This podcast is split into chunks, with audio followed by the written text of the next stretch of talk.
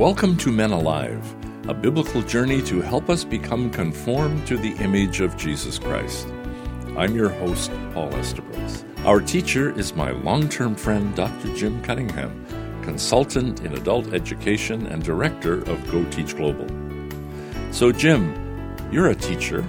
Tell us, why did Jesus use so many questions when he taught?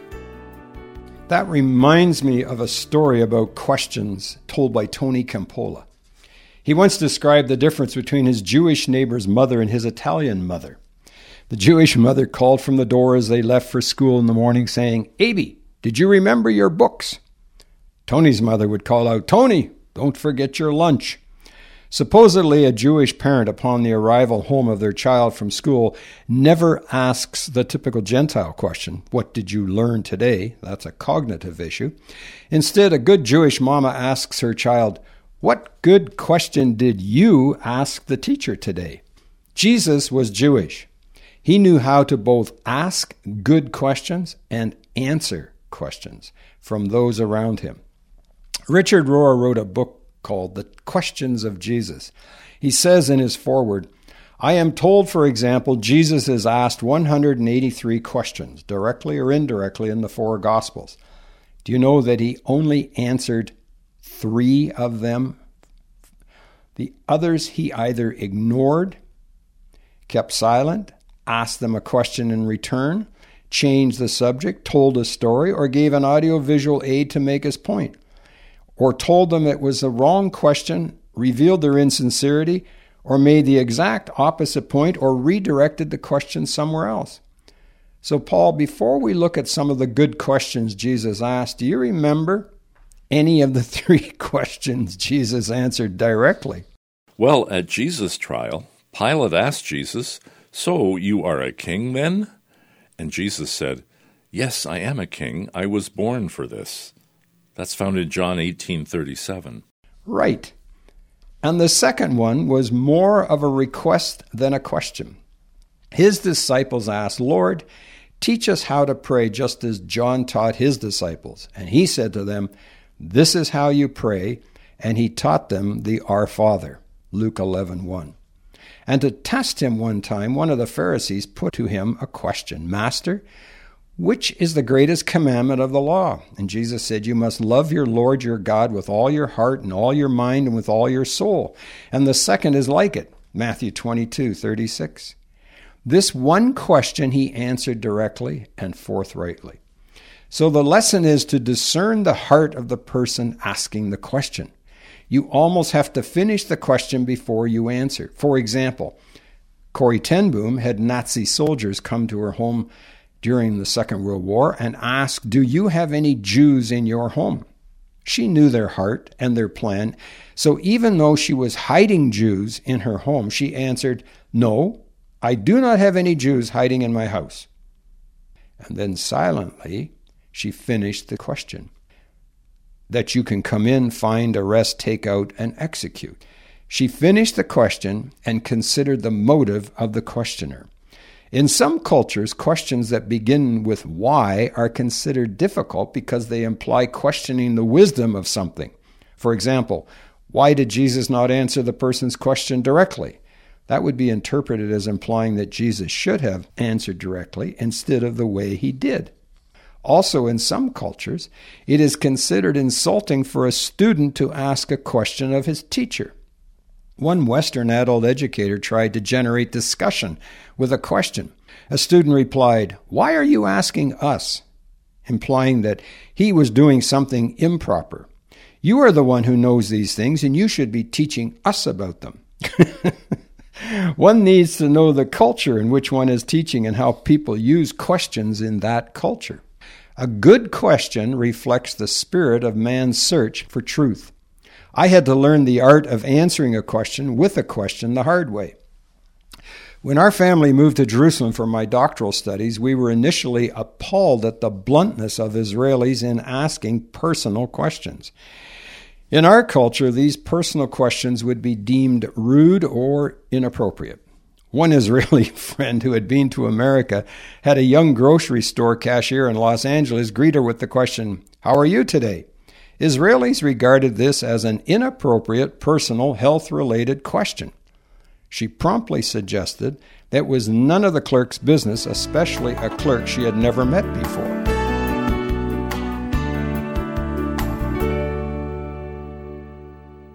Great story, Jim.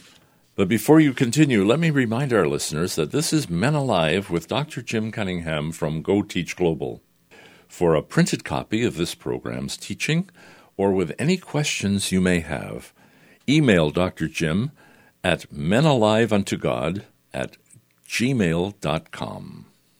Okay, why did you choose Israel as a place to study? Paul, I was repeatedly asked whenever I introduce my research topic, why did you come to Israel?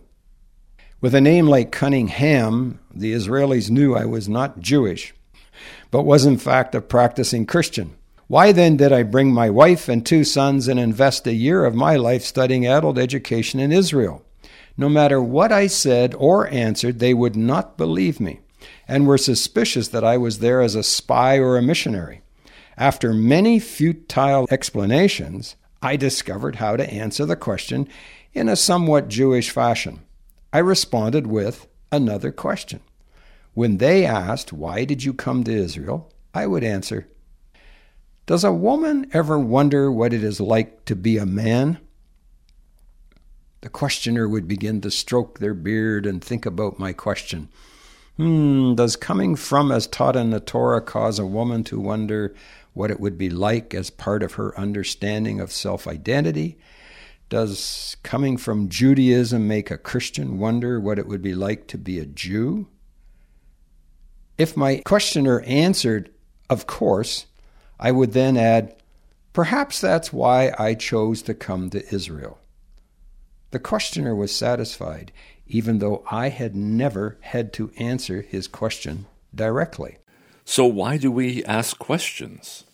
There are four reasons for questions to clarify, to understand, to challenge, or to encourage.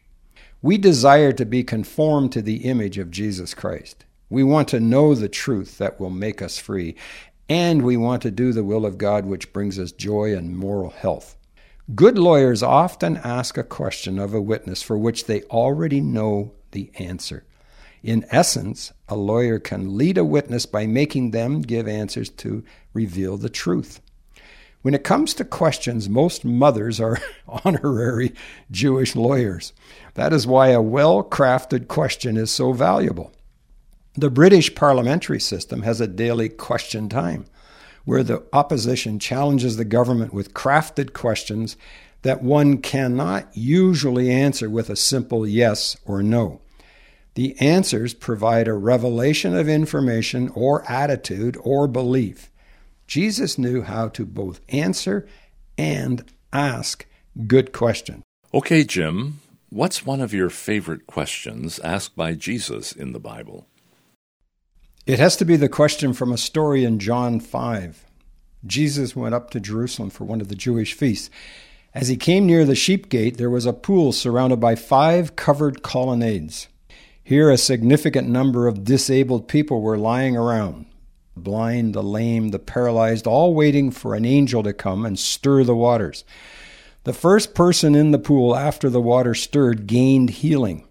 So, this one poor invalid guy had been lying around this pool for 38 years. When Jesus saw him lying there and learned that he had been in this condition for such a long time, Jesus asked him this question do you want to get well?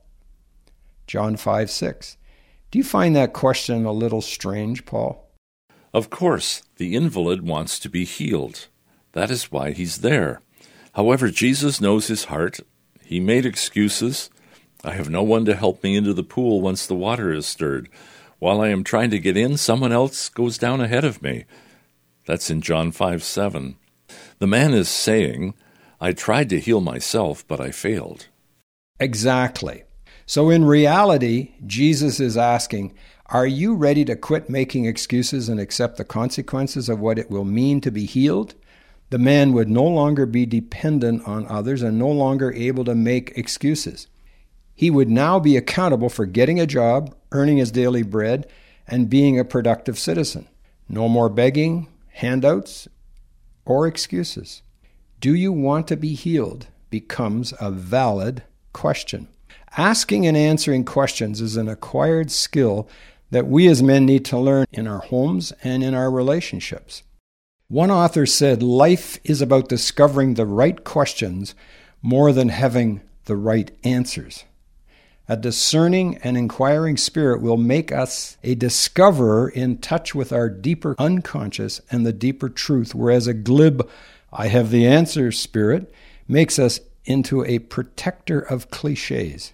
We want adults to learn and be actively participating in learning. But do we want to be conformed to the image of Jesus Christ? That's the question that we must answer for ourselves. If yes, then we need to learn how to give an answer for the hope that lies within us to everyone that asks. Keep learning, keep studying the Bible, and keep asking and answering good questions. Dr. Jim shared with me that he's had contact with men in a variety of life roles. Many shared concerns, fears, frustrations, and challenges at accepting the common changes imposed by aging and the confusing changes within one's culture. Some felt so exhausted by the changes they just wanted everything to stop and return to normal. Most, if not all, of men's life roles are learned from other males who become their model. It is his and my belief that the most significant male role model for any man is Jesus of Nazareth, Son of God. We also believe that the Bible teaches principles a man might apply in fulfilling his primary life roles. That's what makes men alive. There you have it for today, men. We become alive unto God when we become conformed to the image of His Holy Son, Jesus of Nazareth. Do you know Jesus as your Savior and Messiah? That is the most critical question you need to answer. Jesus says, I am the way, the truth, and the life. No one comes to the Father except through me. Will you receive Him today as your Savior? Let us know if you did so we can rejoice with the angels in heaven that you are now his child. For a printed copy of this program's teaching, or with any questions you may have, email Dr. Jim at menaliveuntogod at gmail.com. Men Alive is a production of Go Teach Global.